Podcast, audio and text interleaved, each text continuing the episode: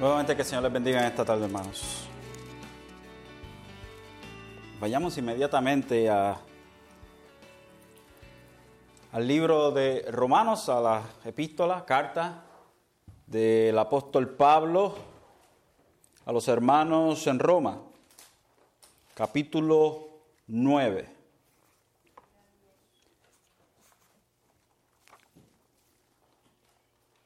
Y aunque en esta tarde vamos a estar concentrándonos en los versos 6 al 13, nuestra lectura, sin embargo, va a ser los versos 1 al 13. Romanos 9, versos 1 al 13 es nuestra lectura en esta tarde. ¿Todos lo tienen? Amén.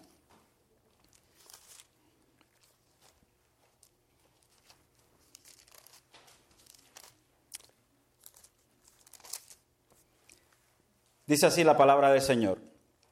Digo la verdad en Cristo, no miento, dándome testimonio mi conciencia en el Espíritu Santo de que tengo gran tristeza y continuo dolor en mi corazón, porque desearía yo mismo ser anatema, separado de Cristo por amor a mis hermanos, mis parientes según la, la carne, que son israelitas a quienes pertenece la adopción como hijos y la gloria, los pactos, la promulgación de la ley, el culto y las promesas, de quienes son los patriarcas y de quienes según la carne procede el Cristo, el cual está sobre todas las cosas, Dios bendito por los siglos. Amén.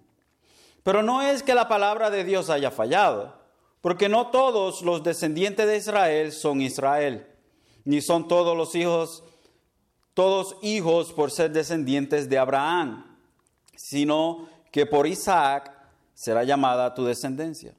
Esto es, no son los hijos de la carne los que son hijos de Dios, sino que los hijos de la promesa son considerados como descendientes, porque esta es una palabra de promesa. Por este tiempo volveré y Sara tendrá un hijo.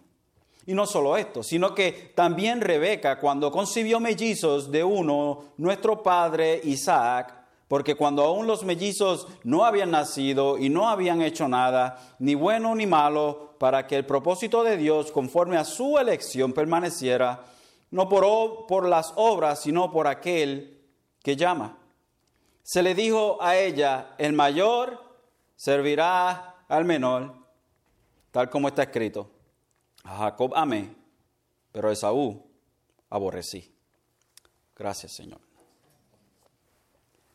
Continuamos esta tarde nuestro peregrinaje o nuestro viaje a través del capítulo 9 de esta hermosa epístola a los hermanos en, en Roma.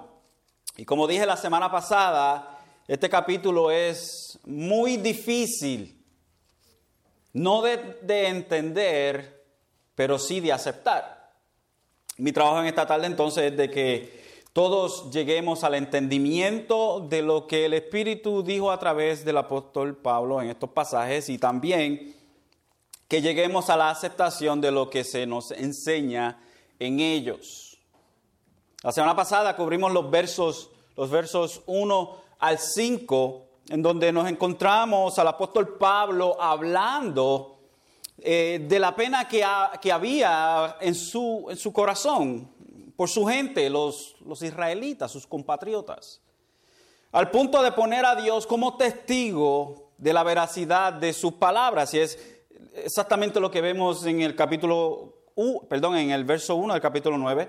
Digo la verdad en Cristo, no miento. En otras palabras, Dios es mi testigo de que yo no le estoy mintiendo a ustedes. Eh, mis palabras son verdad. La, veracidad de mis palabras, Dios sabe que son así. La pena de Pablo es tanta que su deseo es de ser aún maldito, si esto pudiera ser así, por la salvación de su pueblo. Pablo dice, en su pena y en su tristeza. Dice de que tengo gran tristeza y continuo dolor en mi corazón. Es obvio, abriendo su corazón a sus lectores. Porque desearía yo mismo ser anatema, desearía yo mismo ser maldito. Me haría yo maldito por mi gente, separado de Cristo por amor a mis hermanos, mis parientes según la carne, que son israelitas. Ahora, eh, eh, como dije la semana pasada, esta, expresión de Pablo, vamos a mirarla mejor con unos lentes sentimentales. Eh, son pocas las veces que nosotros hacemos esto, que se hace esto, pero tenemos que verlo desde ese punto de vista. Pablo no está poniendo una, nueva doctrina de que nosotros debemos morir por otras personas para que ellos sean salvos, sino que el sentimiento de Pablo es que si, fuese posible morir por, por, mis hermanos para que ellos fuesen salvos, yo estoy dispuesto a hacer eso. Sin embargo, Pablo sabe que esto es, esto es imposible, esto no puede ser así. Sabemos que esto no se puede hacer. Sabemos que simplemente un hombre perfecto pudo llevar en la cruz del Calvario los pecados de pecadores como usted y como yo. Podríamos decir que es una hipérbole de Pablo, una exageración de Pablo, pero esto nos muestra, en otras palabras, el sentimiento del apóstol para con sus compatriotas, los israelitas. En los versos 4 y 5, Pablo nos habla de las ventajas que le fueron dadas al pueblo de Israel. Ellos recibieron la adopción como hijos. Ellos fueron llamados, fueron traídos a Dios, a ser una nación para Dios, en la persona de Abraham, luego a través de Isaac, Jacob, las doce tribus. También para ellos fueron los pactos, Dios hizo pacto con ellos, hizo pacto con Abraham en primera instancia. También a ellos se les dio la promulgación de la ley, a ellos fueron a quien se le, dieron las tabletas, la, ley se le dio a ellos en el Sinaí, la ley, la, ley revelada de Dios, no, no, no la eh, ley o, no la revelación interior que cada uno de nosotros, con la cual cada uno de nosotros nacemos, que es en nuestra conciencia y también al exterior, que es la revelación general de Dios, que es la naturaleza. A ellos se le dio expresamente lo que Dios había revelado de sí mismo por su propia boca. ellos tuvieron esta gran eh, bendición, esta gran eh, eh, ventaja. También ellos fueron a quienes se le dio el culto o la liturgia, la, la, habilidad de poder traer servicio a Dios en el tabernáculo, en el principio en el en el desierto, luego más tarde también en el templo. De ellos también son las promesas, también los patriarcas, Abraham, Isaac, Jacob. Y según la carne, más importante que todo, el Cristo, el Mesías, Jesús. So que este pueblo tuvo increíble revelación de Dios y muchas cosas que, ciertamente eh, cualquier otro pueblo no recibió. Israel, por gracia de Dios, fue elegido para que fuese el portavoz de Dios al mundo. Ahora, ¿qué quiere decir Pablo con este prólogo, con esta, diríamos, esta introducción en este, en este capítulo? ¿Qué es lo que quiere decir?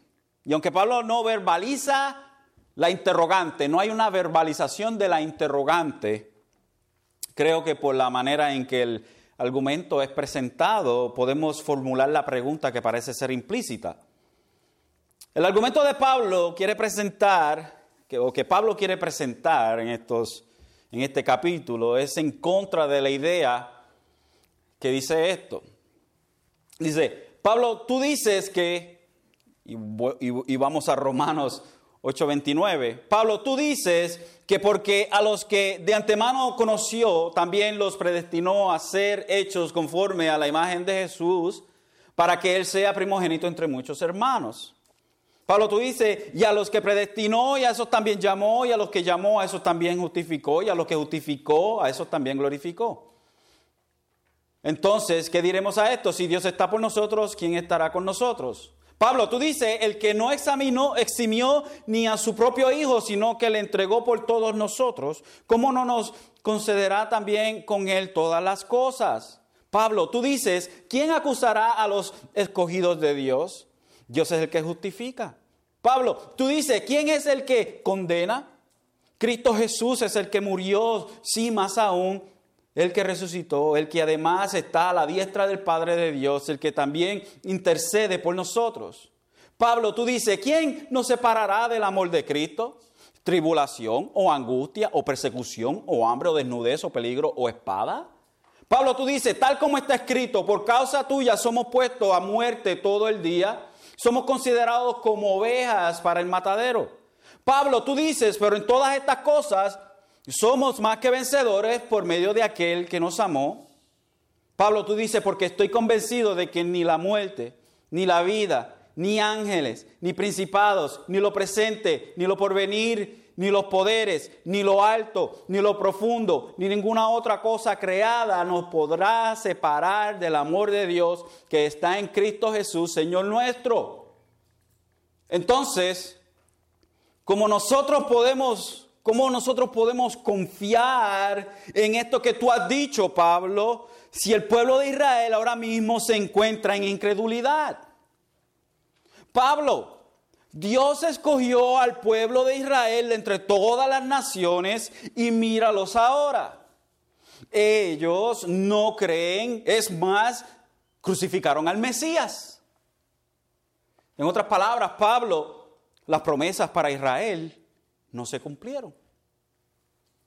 ¿Cómo podemos entonces, Pablo, nosotros estar seguros de que a nosotros no nos sucederá lo mismo? Pablo, como un gran apologista o defensor de la fe, se propone entonces a derrumbar todo argumento que pretenda desacreditar a Dios o que pretenda traer a Dios bajo el escrutinio del ser humano. Y el verso 6 de este capítulo 9 comienza Pablo a defender y argumentar en contra del pensamiento de que Dios falló con Israel, de que Dios no pudo llevar a cabo aquello que se propuso con Israel. Dice el verso 6, pero no es que la palabra de Dios haya fallado, porque no todos los descendientes de Israel son Israel. Y, aquí vemos entonces la razón por la cual Pablo introduce esta, esta sección eh, eh, eh, con, con, un corazón abierto para que no fuese acusado de que él era básicamente antisemita, aunque él era judío, él era israelita. Porque en pensamiento de muchos Pablo estaba en contra de, de su propia gente. Una vez que Pablo vino al cristianismo y fue convencido por por el Señor Jesucristo de una manera bien particular. Después de esto, entonces parece ser que Pablo está en contra de los judíos. Sin embargo, Pablo quiere alejarse de ese pensamiento y quiere dejar bien claro de que su corazón está con su gente, que su corazón está con ellos. Y entonces él da bien espléndidamente un resumen de todas las bendiciones que se le habían dado a, Israel.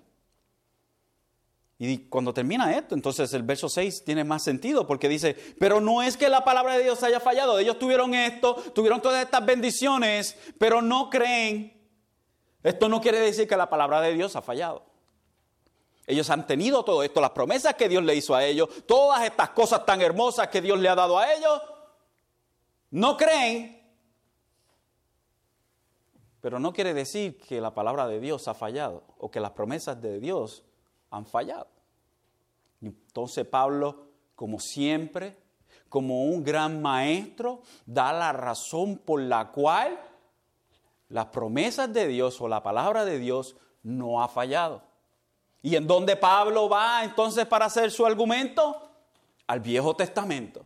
Para darle a ellos entonces un argumento que no puede ser destruido porque su argumento es basado en la misma palabra de Dios.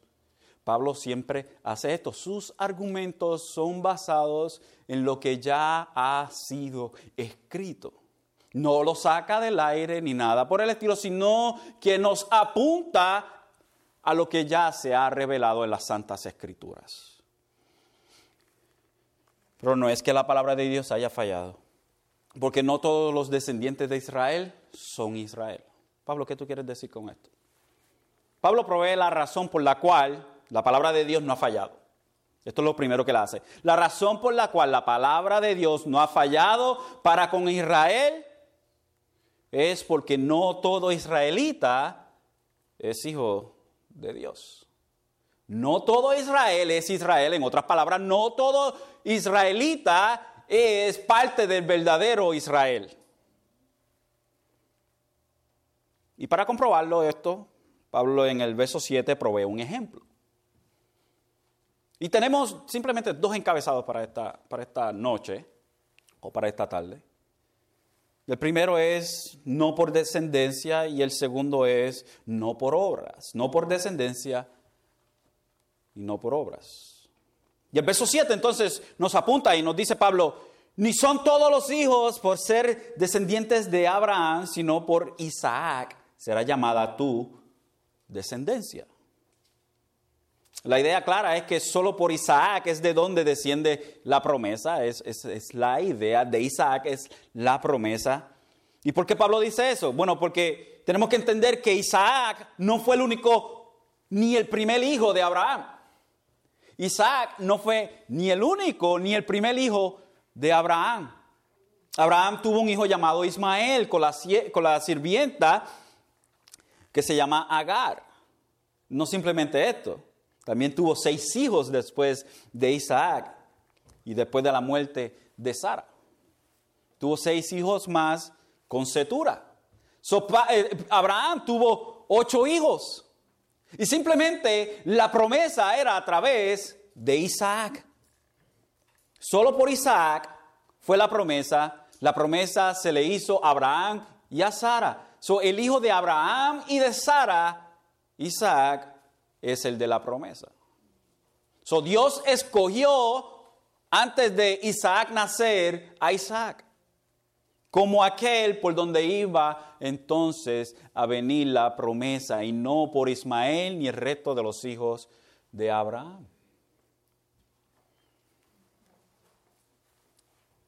Y este es un ejemplo, esto es un ejemplo que Pablo presenta de que no es por la descendencia que se es, que se es hijo de Dios. No es por la descendencia que se es, o por los antepasados, o por raza que se es hijo de Dios. El verso 8 entonces nos dice, esto es, no son los hijos de la carne los que son hijos de Dios, sino que los hijos de la promesa son considerados como descendientes. Y esto no es un tema nuevo, en la epístola Pablo en el capítulo 4 toca esto con Abraham y la circuncisión. Y en Galatas 4:28 nos dice Pablo, y vosotros, hermanos, como Isaac, sois hijos de la promesa. Vosotros, hermanos, como Isaac, somos hijos de la promesa. Y Galatas 26, 3:26 al 29 dice, pues todos sois hijos de Dios mediante la fe en Cristo Jesús. Porque todos los que fuisteis bautizados en Cristo, o sea, unidos a Cristo, sumergidos en Cristo, de Cristo os habéis revestido. No hay judío ni griego, no hay esclavo ni libre, no hay hombre ni mujer, porque todos sois uno en Cristo Jesús. Notemos el contexto de esto, de, de estos pasajes, el contexto es lo que somos en Cristo. Y, hago un paréntesis, esto no tiene nada que ver de los roles o de, los cargos dentro de la iglesia. Esto tiene que ver con la salvación. Muchos quieren tomar estos versos y hacerlo decir otra cosa que no dicen. Está hablando de nuestra nueva posición en Cristo. No hay judío ni griego, no hay esclavo ni libre. Y, by the way, si esto está hablando de roles o de cargos o de posición, en, dentro del, sistema social o dentro de la, iglesia. Por ejemplo, aquí yo soy el pastor. No todos ustedes son el pastor porque entonces una iglesia de pastores y todos estamos predicando aquí no hay quien oiga. Right? So, yo tengo mi rol como pastor, ustedes tienen su rol en la posición que ustedes hacen, sea lo que hagan aquí en la iglesia. Si sacamos este verso fuera del contexto, entonces por ejemplo, donde Pablo dice, no hay esclavo ni libre, hay una contradicción porque la carta a Filemón habla de un esclavo que huyó de su, de su, de su amo y Pablo lo manda nuevamente otra vez a Filemón, lo manda al esclavo a Onésimo, se escapa y lo manda nuevamente a Filemón, a su, a su amo, para que Onésimo le sirva nuevamente a Filemón. Y si somos entonces algo diferente en Cristo, que ya no somos esclavos, entonces Pablo se está contradiciendo en Filemón o se está contradiciendo aquí en Gálatas. Cierro el paréntesis. So, en la salvación, en Cristo Jesús, entonces somos uno. Todos sois hijos de Dios mediante la fe en Cristo. No hay nadie más grande que otra persona en cuestión de la salvación. Todos, cuando somos salvos, somos salvos y somos hijos de Dios.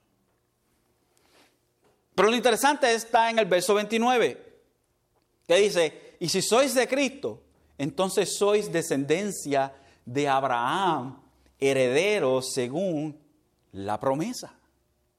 Son los descendientes de Abraham, entonces los verdaderos descendientes de Abraham no simplemente son eh, de carne, pero los hijos de la promesa a través de Isaac, quien también era hombre de Dios, y aunque Isaac hizo cosas eh, no muy buenas que digamos en el proceso de, cuando eh, sus hijos Jacob y, y Esaú estaban en esa en, esa, eh, en su crecimiento, Dios le había dicho ya la promesa que el hijo iba a, perdón, que el mayor iba a servir al, menor.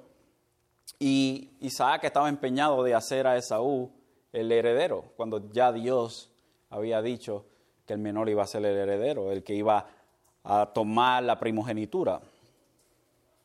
Sin embargo, Dios a través de su providencia trabajó todas las cosas para que todas las cosas salieran eh, conforme a su plan. Pero nosotros, como hijos de Dios, somos herederos según la promesa, porque somos hijos de Abraham, porque Abraham es el padre de la fe. Somos hijos de Abraham conforme a la fe, porque Abraham fue el padre de la fe. veamos, veamos un intercambio, un intercambio interesante, y esto lo añadí cuando llegué aquí, en Juan capítulo 8. Juan capítulo 8, entre Jesús y los fariseos,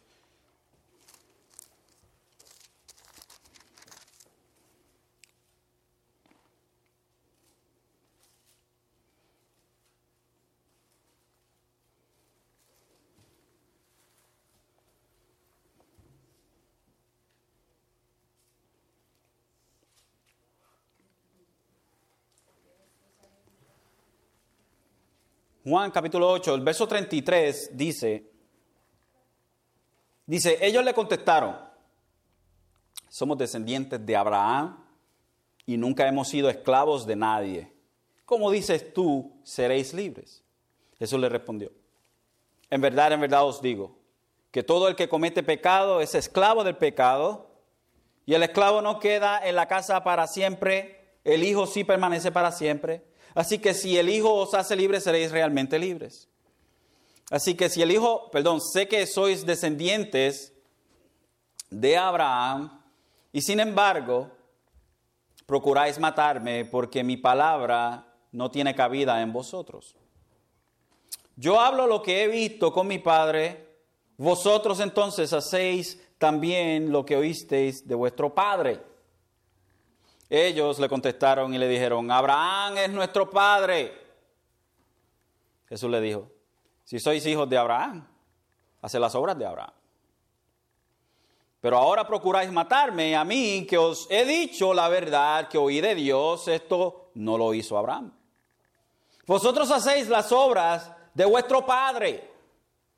Ellos le dijeron, nosotros no nacimos de fornicación, tenemos un padre, es decir, Dios. Jesús les dijo, si Dios fuera vuestro padre, me, amaría, me, perdón, me amaríais, porque yo salí de Dios y vine de Él, pues no he venido por mi propia iniciativa, sino que Él me envió. Porque no entendéis lo que digo. ¿Por qué no entendéis lo que digo? Mira qué interesante esto. ¿Por qué no entendéis lo que digo? Y Jesús contesta la pregunta. Porque no podéis oír mi palabra. Sois de vuestro padre el diablo. Y queréis hacer los deseos de vuestro padre. ¿Quién es el padre de ellos? El diablo. So, ellos quieren hacer los deseos del diablo. Él fue un homicida desde el principio y no se ha mantenido en la verdad porque no hay verdad en él. Cuanto habla mentira, habla de su propia naturaleza porque es mentiroso y el padre de la mentira. Entonces, Jesús le dice a esta gente, ustedes dicen que son, son hijos de Abraham. Más bien ustedes son hijos de su padre, el diablo. Ustedes dicen que son descendientes o son padres de Abraham conforme a la carne, sí lo son. Conforme a la carne, ellos son descendientes de Abraham. Pero más importante que ser descendiente de Abraham, en el punto de vista de la carne, en el punto de vista natural, es que sean hijos de Abraham por fe. Y como ellos no creían que Jesucristo era el Mesías, que era enviado por Dios, entonces no eran hijos de Abraham por fe. Y si no eran hijos de Abraham por la fe, entonces eran hijos del diablo. ¿Ves qué interesante? Jesucristo, todo el mundo, todo el mundo, esta es la, nueva moda de ahora. ¿ok? Ahora todo el mundo quiere decir, quiere decir que nosotros tenemos que tener una, actitud de Cristo. Una actitud de Cristo. Y entonces le ponen la mitad de las cosas que Jesucristo dijo. Todas las cosas bonitas que Jesucristo dijo. Oh, Jesús dice, no juzgues. Jesús dice, amar al, vecino, a nuestros hermanos. Que, que, Dios ama. Que Dios hace todas estas cosas bien bonitas por nosotros. Ya. Pero ese Jesucristo que ellos presentan es simplemente la mitad. La mitad de las cosas que Jesucristo dijo. Y Jesucristo habló del infierno más que cualquier otra persona en la Biblia, by the way. Más que cualquier persona en la Biblia, Jesucristo habló del infierno. Como vemos aquí, Jesucristo, esta gente le dice hijos del diablo. Y en otras ocasiones, cuando le dijeron a él que, él era un, que las cosas que él estaba haciendo eran eh, por el poder de Bersebú, él también los corrige a ellos de una manera bien fuerte. Jesucristo le decía la verdad y la verdad a estas personas, les decía hipócritas, les decía ciegos, les decía tumbas blanqueadas que están podridas por dentro, les decía ignorantes, les decía la verdad porque eso era lo que eran. Y queremos dividir a Jesús en dos diferentes personas. Y si tiene la mitad de Jesús, entonces eso no es el verdadero Jesús. Jesús habló de amor del Padre por los suyos y todo esto. Pero también habló de la realidad de la ira del Padre que se iba a, revelar en todo aquel que no creyera en Él. En una ocasión Jesús le dice, yo soy de arriba, ustedes son de abajo. Yo soy, yo no soy de este mundo, ustedes son de este mundo. Y ciertamente tratar de dividir a Jesús y hacerlo dos personas diferentes, como si, como si Jesús fuese bipolar o algo por el estilo, es un error garrafal. Y con eso tenemos que tener cuidado. Tenemos que tener la mente de nuestro Señor Jesucristo, claro que sí, pero en todo el sentido con las cosas que Jesucristo dijo que, que hacían convictos al corazón, pero también las cosas buenas. Y hablo del punto de vista humano, porque todo lo que Jesucristo, obviamente, como Dios, es bueno. en este intercambio Jesús los llama a ellos a capítulos. Si ustedes verdaderamente son hijos de Abraham, hubiesen creído en mí. Ya son hijos de Abraham conforme a la carne, pero conforme a la fe no son hijos de Abraham, más bien son hijos del diablo. Entonces, cuando Pablo aquí nos dice, esto es, no son los hijos de la carne los que son hijos de Dios, sino los que los hijos de la promesa son considerados como descendientes. Por eso es que nosotros somos hijos de Abraham conforme a la fe. No somos conforme a la carne, obviamente, porque no somos israelitas, no somos judíos, pero sí lo somos conforme a la fe, porque Abraham fue el padre de la fe. Pablo en el verso 9 entonces continúa y dice, porque esta es una palabra de promesa. Por este tiempo volveré y Sara tendrá un hijo. Y, y esta promesa fue en Génesis 18, 10. El verso 10 dice, aquí dijo, ciertamente volveré a ti por este tiempo, al año próximo. Y esto, esto, fue, esto es bien interesante porque este relato nos presenta al Señor y dos ángeles que se le presentan en, el encinar de Mamre a Abraham. Y Abraham los ve caminando, estos tres varones, y automáticamente se da cuenta de quiénes eran estas personas. Y rápidamente, mira, eh, mata el mejor cordero, el mejor eh, eh, animal, este, haz panes y todo esto le dice a Sara. Y los entretiene en su casa. Y ahí se le dice entonces la promesa. En este tiempo Sara va a dar a luz. El año que viene, en este tiempo, Sara va a estar dando a luz. Interesante porque Dios mismo hace una teofanía, una presencia o se presenta físicamente. Y, obviamente no es Dios el Padre, es Jesucristo, único pues, y esto lo hablamos el, jueves pasado. Hablamos de cómo Dios, eh, la segunda persona de la Trinidad, todavía no era Jesucristo, porque Jesucristo como persona no había nacido, pero sí era la segunda persona de la Trinidad, conocido mejor como el ángel del Señor es lo que nosotros llamamos una preencarnación, una aparición preencarnada de Jesucristo. Todas las veces que usted ve el ángel del Señor en el Viejo Testamento, es una aparición preencarnada de Jesucristo. So, aquí vemos una, lo que se llama, en otras palabras, teológicamente, una teofanía o una cristofanía. Entonces, aquí en el encinal de Mamre se le presenta el Señor y dos ángeles. Y aquí se le da la promesa a Sara, y aquí es donde Sara se rió. En su mente ella no había dicho nada. Y el Señor le dice, ¿por qué te ríes? Y ella se atreve a decir, yo no me reí. so, la promesa entonces aquí fue que se le dio, porque esta es una palabra de promesa. Y ciertamente es así, la promesa fue dada por Dios. Ahora, Pablo nos presenta en el verso 10 en adelante otro ejemplo. Y un ejemplo que nos habla que no por obra se es hijo de Dios. So, hemos visto que no por, por sangre somos hijos de Dios. Nosotros no, somos, no, nacimos siendo hijos de Dios. En el sentido espiritual, somos hijos de Dios en el sentido de la creación, todo, todo ser humano. ¿Okay?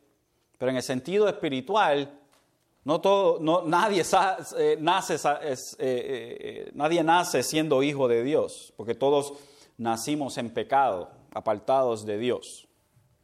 So, no por obra se es hijo de Dios. Otro ejemplo de Pablo nos presenta otro aspecto del retrato con las mismas evidencias. Y el verso 10 nos dice, y no solo esto, sino que también Rebeca, cuando concibió mellizos de uno, nuestro padre Isaac, porque aun cuando los mellizos no habían nacido y no habían hecho nada, ni bueno ni malo, para que el propósito de Dios conforme a su elección permaneciera, no por las obras, sino por aquel que llama. So, Pablo nos presenta el ejemplo de los mellizos de Esaú y de Jacob. Estos dos personajes estaban en el vientre, eh, en el vientre de, de Rebeca, eh, sí, en el vientre de Rebeca. Y entonces lo que tenemos en, este, en este verso es que, en este verso es que estos dos mellizos estaban peleando dentro del vientre de ella y Dios le dice entonces a Rebeca que dentro de ella van a salir dos naciones. Entonces desde, desde dentro del vientre están peleando los dos. Y la promesa es que el mayor servirá al menor. Pero Pablo lo que está diciendo, porque aun cuando los mellizos no habían nacido, o sea, no habían nacido, no habían salido del vientre, Y no habían hecho nada, ni bueno ni malo, para que el propósito de Dios conforme a su elección permaneciera no por las obras, sino por aquel que llama. Entonces el que llama es Dios y Dios escoge a Jacob, no conforme a lo que Jacob hizo o iba a hacer. Lo cogió, lo escogió antes de nacer para que no se dijera que a Jacob se le escogió conforme a las obras de él, sino que fue escogido conforme al propósito del que escoge quien es Dios. antes de que ellos nacieran, Dios escogió a Jacob, el menor, para que fuera servido por el mayor. Y esto, esto para nosotros eh, quizás no tiene el impacto que tendría en este tiempo de los patriarcas. En el tiempo de los patriarcas, el, mayor era el que recibía la doble porción. El, derecho de eh, primogenitura se le daba al mayor, o sea, recibía dos veces lo que recibía los otros hermanos. Era importante, era el que, el que, el que llevaba la, la, familia cuando el padre ya no estaba, era él el que llevaba las riendas de toda la familia. Era sumamente importante. Y el primogénito, Dios se le daba a Dios, no sacrificado, pero se le dedicaba a Dios en el pueblo de Israel. Eso que era bien importante que el hijo varón mayor fuese la persona que llevara las riendas de la familia. Sin embargo, aquí en esta ocasión Dios tuerce el modelo y hace entonces, de manera providencial, que el mayor sirviera al menor. ¿Y por qué Dios hizo esto? ¿Por qué Dios hizo esto? ¿Cuál era la razón? Bueno, Pablo no las dice, para que el propósito de Dios, conforme a su elección, permaneciera no por las obras, sino por aquel que llama. Dios lo hizo de esta manera, lo escogió desde antes de nacer, para que nadie dijera que Jacob era mejor que Saúl por las cosas que Jacob hacía o por las cosas que Saúl no hacía. Ahora, esto se dio evidencia, se dio evidencia de la elección en cada uno de ellos, porque Jacob terminó sirviendo a Dios y Esaú no era muy bueno que digamos.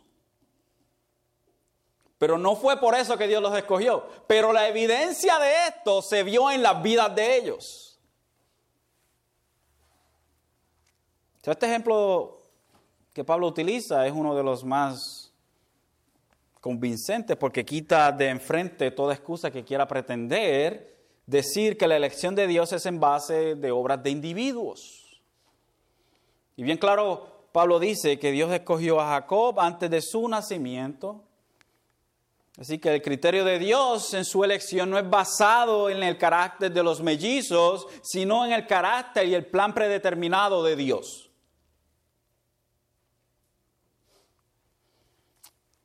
Y el verso 12 dice, se le dijo a ella, a Rebeca, el mayor servirá al menor, y lo que dice Génesis 25, 22. Dice, y los hijos luchaban dentro de ella y ella dijo, si esto es así, ¿para qué vivo? Está bastiada ya porque dentro del vientre estaban peleando los mellizos. Y fue a consultar al Señor y el Señor le dijo, dos naciones hay en tu seno y dos pueblos se dividirán desde tus entrañas. Un pueblo será más fuerte que el otro y el mayor servirá al menor. Una evidencia de esto la vemos más adelante cuando los descendientes de Esaú, los edomitas, le sirven a Israel. En 2 Samuel 8:14 se nos dice, puso guarniciones en Edom, quienes son los descendientes de Esaú. Por todo Edom puso guarniciones y todos los edomitas, o sea, los descendientes de Esaú, fueron siervos de David. Y el Señor daba la victoria a David donde quiera que iba. David, descendiente de Jacob, edomitas, descendientes de Esaú, y los edomitas servían a Israel, eran servidores. Ahora, aquí quieren, aquí, aquí tenemos un problema de opiniones. Hay unos que dicen que Pablo se está enfocando en la nación de Israel y en, en naciones, otros en individuos. Creo que Pablo utiliza el ejemplo de las naciones para dar a, traer la coalición el hecho de que Dios escoge individuos. No podemos poner simplemente que Pablo está hablando aquí de naciones, estamos hablando de dos personas, dos individuos diferentes, de quienes salieron naciones, claro que sí, pero la, la elección fue de individuos. Y los individuos, individuos fueron Esaú y Jacob. Y el verso 3 entonces dice, tal como está escrito, a Jacob amé, pero Esaú aborrecí. Ahora, Pablo está aquí, está citando Malaquías 1, 2 al 3. Dice, yo os he amado, dice el Señor. Pero vosotros deciden, ¿qué nos has amado? ¿No era Esaú hermano de Jacob? Declara el Señor, sin embargo, yo amé a Jacob. Y aborrecí a Esaú, e hice de sus montes desolación y de su heredad a los chacales del desierto. Entonces, aquí vemos que eh, Malaquías está hablando expresamente de naciones, pero Pablo comienza con los individuos y termina entonces citando a Malaquías que habla de naciones. So Dios escogió individuos para de ellos hacer naciones. Pero la nación que Él escogió para sí, que Dios escogió para sí, fue a través de Jacob. Así que Dios escogió a Jacob no en base a lo que Jacob iba a ser o en base de lo que Jacob había hecho porque Jacob no había nacido. So, con lo que nos quedamos nosotros es que Dios amó a Jacob y a Esaú aborreció. ¿Cuándo? Antes que naciera. Ahora, ¿qué sorprendente hay aquí? ¿Qué, qué, qué sorpresa entonces nos da Pablo aquí? Porque la expresión que Pablo dice en este verso 13 es bien impactante. Tal como está escrito, a Jacob amé, pero a Esaú aborrecí.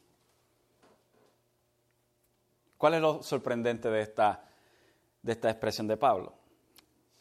Y quizás todos ustedes tienen en su mente a Esaú aborrecí. Pero lo sorprendente de esta expresión que Pablo, de esta cita de Pablo, es que dice a Jacob, amé. Lo sorprendente no es que haya aborrecido a Esaú, porque Dios puede aborrecernos a todos. Lo sorprendente es que Dios ame a cualquiera de nosotros. Eso es lo sorprendente. Dios está en todo su derecho de odiarnos a todos, de aborrecernos a todos. No tenga, no tenga usted un alto concepto de usted mismo a creer que Dios tiene que amarle a usted. Lo que verdaderamente nosotros merecemos es que Dios nos aborrezca a todos. Eso es lo sorprendente, de que Dios ame ni siquiera a uno. Mire, Dios está en toda su justicia y rectitud en escoger simplemente a una sola persona para sí. Y que el resto sigan en su propio camino. Lo sorprendente es el amor de Dios en que haya amado a Jacob. Esto es lo sorprendente. Si nosotros hacemos un si nosotros hacemos un inventario de nuestras vidas, nuestro pensamiento siempre es que nosotros somos mejores y desafortunado, pero que somos mejores que los que están al lado de nosotros. Somos mejores que la gente. Quizás cuando verdaderamente pensamos en nuestra, en nuestra, como digo, si verdaderamente nosotros pensamos en el hecho de que estamos en Jesucristo, a veces queremos eh, eh, eh, poner pautas que en realidad no pertenecen o queremos poner reglas que en realidad no pertenecen por el hecho de que estamos en Cristo y queremos entonces nosotros hacernos más alto de, lo que en realidad nosotros estamos. Y hacemos de nosotros mismos el, el enfoque de Dios, como si Dios tiene que amarme a mí, como si Dios tiene que bendecirme a mí, como, como si Dios tiene que hacer esto por mí, tiene que hacer esto y lo otro y lo otro y lo otro, porque yo soy tan especial que Él me escogió desde antes de la fundación del mundo. Y esto, si verdaderamente nosotros hacemos un inventario de, de nuestros corazones, yo creo que cada uno de nosotros ha pensado eso en un momento u otro. Pero lo sorprendente es que Dios nos ame a nosotros del todo. Y esto, y esto es más impactante según nosotros seguimos leyendo el capítulo. Y, vamos a ver más adelante en los, eh, versos eh, siguientes cómo entonces es la respuesta de una persona ante esto. El hecho de que Dios escoge para la salvación a quien Él quiere, para muchos es molestoso. Es muy molestoso. En una ocasión un, un, pastor hablaba de que en una escuela bíblica él leyó esto, simplemente lo leyó, el capítulo completo. Y una señora se levantó de la banca y se fue. Dijo, ¿cómo es que esta gente enseña estas cosas en esta iglesia? Y simplemente él lo único que hizo fue leer el capítulo 9. No hizo ningún comentario en él, no hizo nada, simplemente lo leyó. Porque es tan impactante lo que Pablo está diciendo aquí, que nuestro, nuestras mentes y, nuestro pensamiento es de siempre hacer las cosas sobre nosotros. Que el mundo rodea o que nosotros somos el centro del universo, de la galaxia, como si todo tiene que ir alrededor de nosotros. Sin embargo, esto no es así. Pablo entonces cuando, cuando se encuentra con el argumento que dice que Dios falló con Israel, Pablo le dice, no, no, no, negativo. Porque al final del día no todo Israel es Israel. Porque la promesa no fue para Israel completo. Dios prometió, dio promesas para, para la nación. Claro que sí, para la nación. Pero la promesa de la salvación de individuos simplemente fue a todos aquellos que Él quiso dárselo. Por eso es que no todo Israel es Israel. Y si nosotros tomamos esto y lo aplicamos a nuestro tiempo, no todo aquel que se dice cristiano es cristiano. Y mira que todo el mundo se llama cristiano hoy en día. Usamos lenguaje, se usa el lenguaje cristiano. Mire, usted va a Puerto Rico y todo el mundo se dice Dios, Dios te bendiga. Dios te bendiga. O dicen amén. O todo el mundo oramos al Señor y todo eso. Los paganos más impedernidos. Pero no todo aquel que dice que es cristiano es cristiano. Son cristianos todos aquellos que han nacido del Espíritu. Es más, aquí en Estados Unidos hay una frase que dice, ¿Are you a born again Christian? ¿Eres un cristiano nacido de nuevo? En español no lo usamos mucho. Pero eh, los americanos usan esa expresión mucho. Oh, I'm a born again Christian. Soy un cristiano nacido de nuevo. ¿Qué quiere decir eso? Bueno, ellos dicen que, que son cristianos nacidos eh, de nuevo, a born again Christian, just because they go to church, simplemente porque van a la iglesia. That's it. Vaya conmigo a Juan capítulo 1.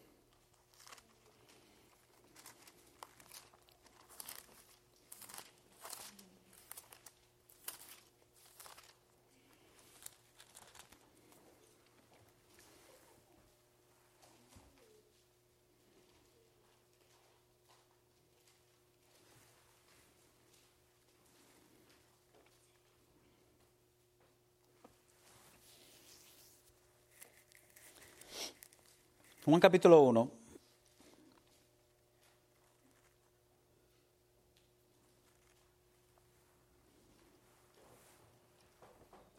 El verso 9 en adelante dice, existía la luz verdadera que al venir al mundo alumbra a todo hombre. En el mundo estaba y el mundo fue hecho por medio de él y el mundo no le conoció, no le conoció hablando de Jesucristo. Jesucristo estaba en el mundo, caminó entre, entre, entre los hombres y el mundo fue hecho por medio de él. El mundo no le conoció, no lo creyó. A los suyos vino y los suyos no le recibieron, hablando de, los, de la nación de Israel. Pero a todos los que le recibieron, les dio el derecho de llegar a ser hijos de Dios. Ahora Juan nos explica cómo es esto. Es decir, a los que creen en su nombre, que no nacieron de sangre.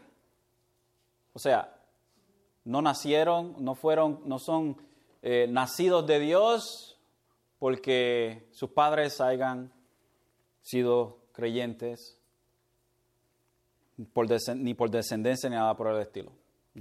Ellos no heredaron ser hijos de Dios, en otras palabras. Que no nacieron de sangre, ni la voluntad de la carne. Ellos tampoco, no fue porque ellos decidieron nacer de nuevo. Ni de la voluntad del hombre, sino de qué? De Dios. Todos los que, los que le recibieron les dio el derecho de llegar a ser hijos de Dios. Y fue por Dios. El que es hijo de Dios es hijo de Dios porque Dios lo hizo su hijo. No en base a una herencia, no en base al deseo personal, no en base a esa persona llamarse cristiano, pero en base a lo que Dios hizo. So, cuando Pablo entonces les habla, les habla o, habla en contra del argumento posible que pueda existir en contra de lo que él ha dicho en el capítulo 8, Pablo se asegura de decir, yo amo a mi gente, me duelo por ellos, porque ellos recibieron todo lo, bueno, ahora no creen, pero esto no quiere decir que las promesas de Dios han fallado. Simplemente esto quiere decir que, todo, que no todo Israel es Israel, que simplemente un remanente de esa nación son el verdadero pueblo de Dios, hijos de Dios. Y si no me creen, veamos la evidencia. Entonces Pablo nos da la evidencia de Isaac y la evidencia de Jacob.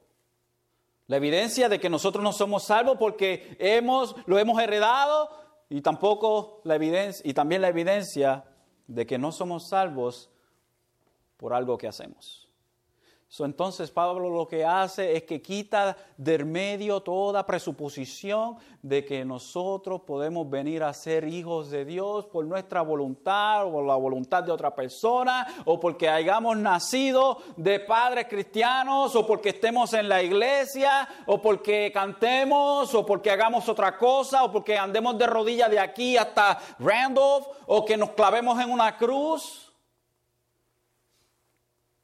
No somos hijos de Dios por las cosas que hacemos. No somos hijos de Dios por las cosas que hablamos. No somos hijos de Dios por herencia, ni por nuestros padres, ni nada de eso.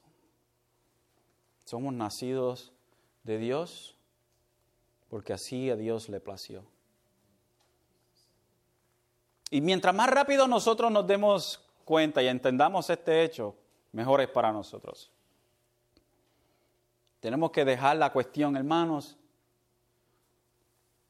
o la actitud de que el universo rodea alrededor de nosotros. ¿Sabe cómo se llama esta teología o esta enseñanza o esta idea? Es una teología antropocéntrica. Antropo de hombre. Céntrico ya usted sabe lo que es. Que nosotros entonces no somos Dios, Dios es Dios y por ende Dios escoge a quien Él quiere salvar conforme a su bendita voluntad. Y nosotros entonces decimos a Dios sea la gloria por los siglos de los siglos. Amén.